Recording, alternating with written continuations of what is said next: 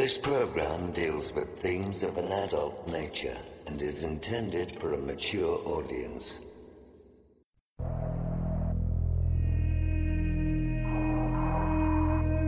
The very word secrecy is repugnant in a free and open society. And we are, as a people, inherently and historically opposed to secret societies, to secret oaths, and to secret proceedings.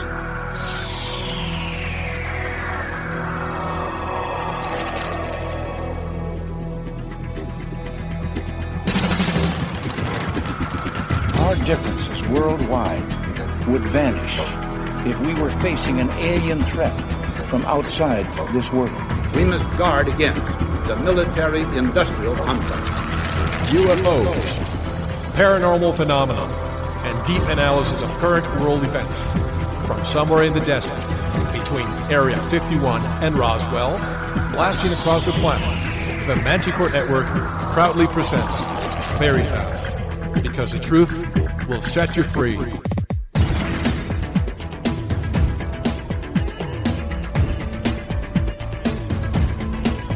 Headline edition, July 8, 1947.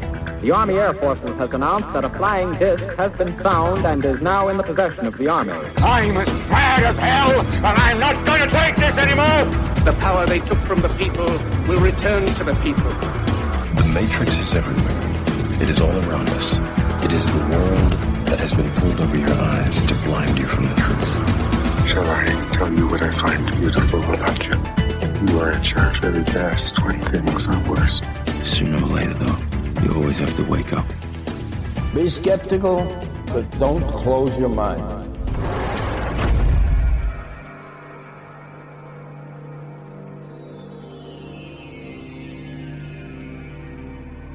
Greetings to everyone around the world, and a warm welcome to another edition of Veritas at VeritasRadio.com. I'm your host, Mel Fabregas, and I sincerely thank you for joining me once again. And if this is your first time, please make yourself at home. I want to thank you, Veritas member, for making it all possible. Please subscribe at VeritasRadio.com to listen to all segments of tonight's interview and all of our material.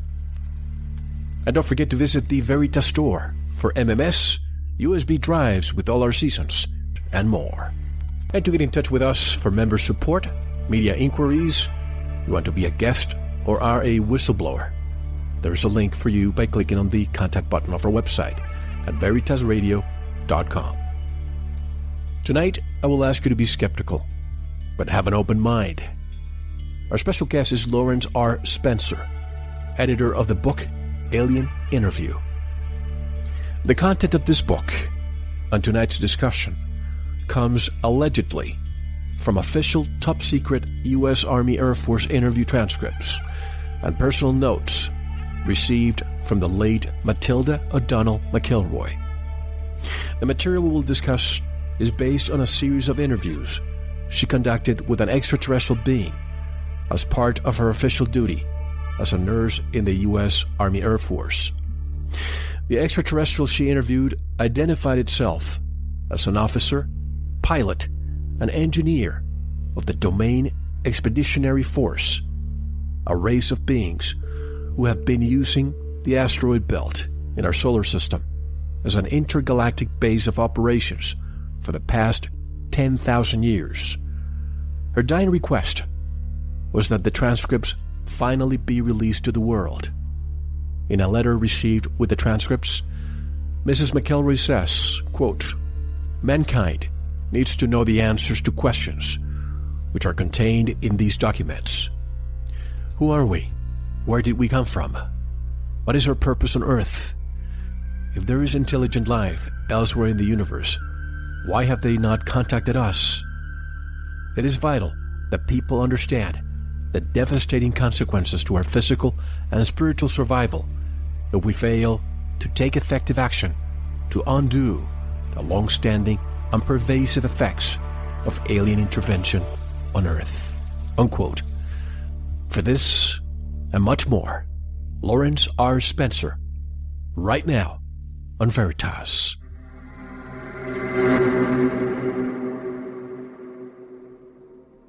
Lawrence R. Spencer is the author of 8 books. His books explore facts and fantasies of universes, both physical and spiritual, including Western history, art, mythology, personal and spiritual immortality, logic, and science fiction. Mr. Spencer is also the editor of the book Alien Interview, including transcripts, letters, and personal notes provided by the late Army Air Force nurse Matilda McElroy concerning the Roswell UFO crash in 1947. Spencer is a business consultant and multimedia producer. The author of Alien Interview is the Roswell U.S. Army Air Force nurse Matilda O'Donnell McElroy. Lawrence R. Spencer organized and edited the material received from her into a publishable format and added footnotes for clarification and edification of the letters, notes, and military interview transcripts she mailed to him shortly before her death. And directly from Lincoln, Northern California, I would like to welcome Lawrence R. Spencer to Veritas. Hello, Mr. Spencer, and welcome. How are you? I'm good, Mel. Thank you for having me. My pleasure. May I call you Lawrence? That's my name. Thank you.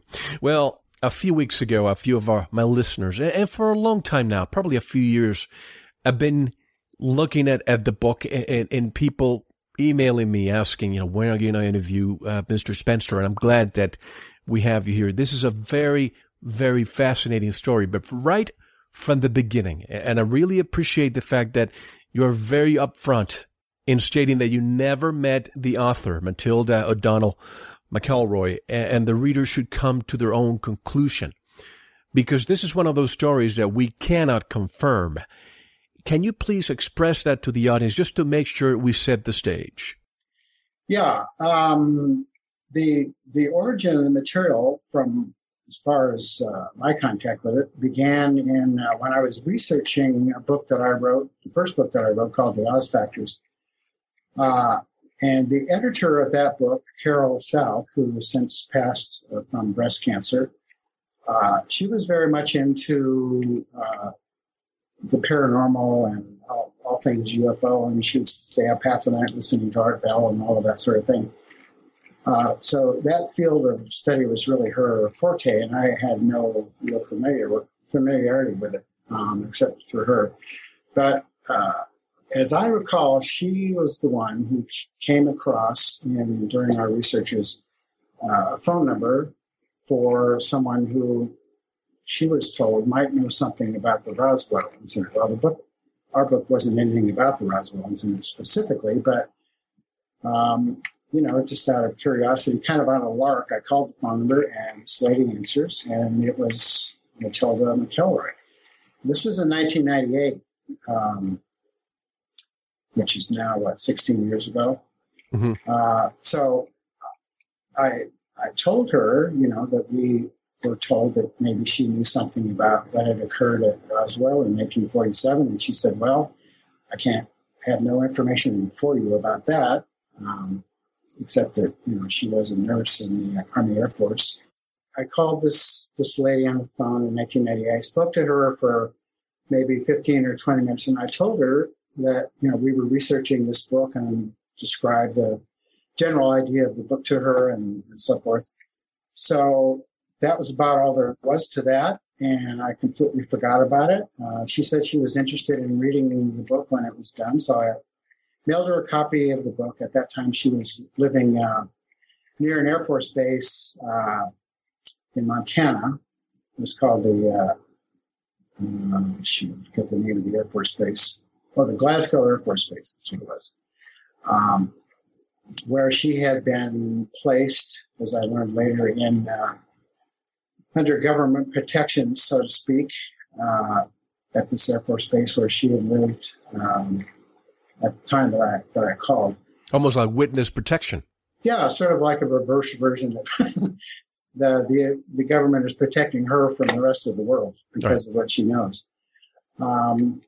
So anyway, long story short, I did send her the book, and as I said, I forgot all about it. And then 10 years later, in 2007, I received this big envelope full of the transcripts from this interview, a bunch of handwritten personal notes from her, and some typewritten personal notes from her. describing this interview that occurred at the Roswell Air Force Base in 1947 with the surviving pilot of the UFO that crashed there at that time. So as you can well imagine, I was very skeptical, to say the least. But the fact that I had spoken to her briefly on the phone led me to at least take a look at the material. The actual transcript documents themselves seem to look authentic. I mean, I'm certainly no expert on documents, but they certainly look like they could have been original documents. They were typed, as far as I could tell, on the original paper. The paper seemed to be very old. It was folded. The handwritten notes were obviously handwritten, so on and so forth. So anyway, I decided to, I'll see if I can verify whether any of this is authentic. So I undertook a process of, took me, I don't know, 6 or 7 months to go through and read everything and try to put it in some kind of sequential fashion. Her notes integrated into the transcripts.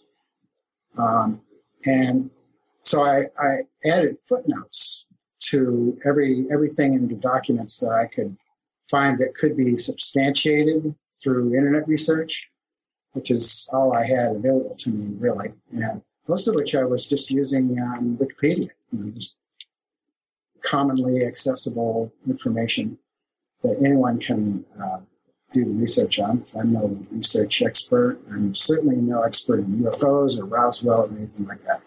So anyway, I did my due diligence on that, got it all put together. All the while, I was paranoid about having received these, looked to me like top secret stolen government documents.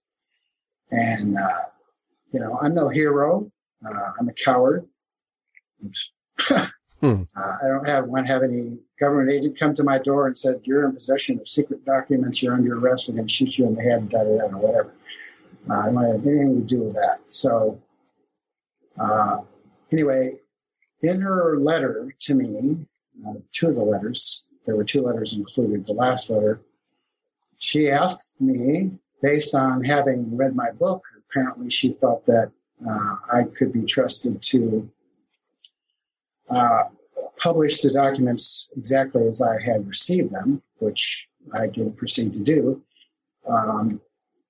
Because after you've read the material, it's quite a changes your reality about things quite substantially. At least it did for me. I was really quite shaken by the whole thing, to say the least. Mm-hmm. As many people are who have reported me to me over the last 3.5 years since it was published. But nonetheless, I felt that the information should be known. I think it's important that the information be known. But on the other hand, everybody has to do their own due diligence, the same as I did. I think I'm not the author of the material. It's not my material. It's not my job to defend it or anything like that. I just thought, okay, this lady wants me to publish it. I know how to do this, so I went ahead and did it. And then I destroyed all the original documents.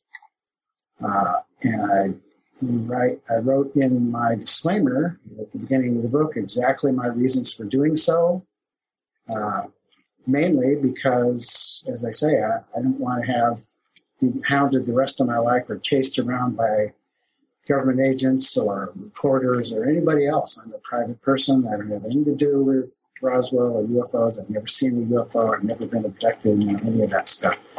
I could care less.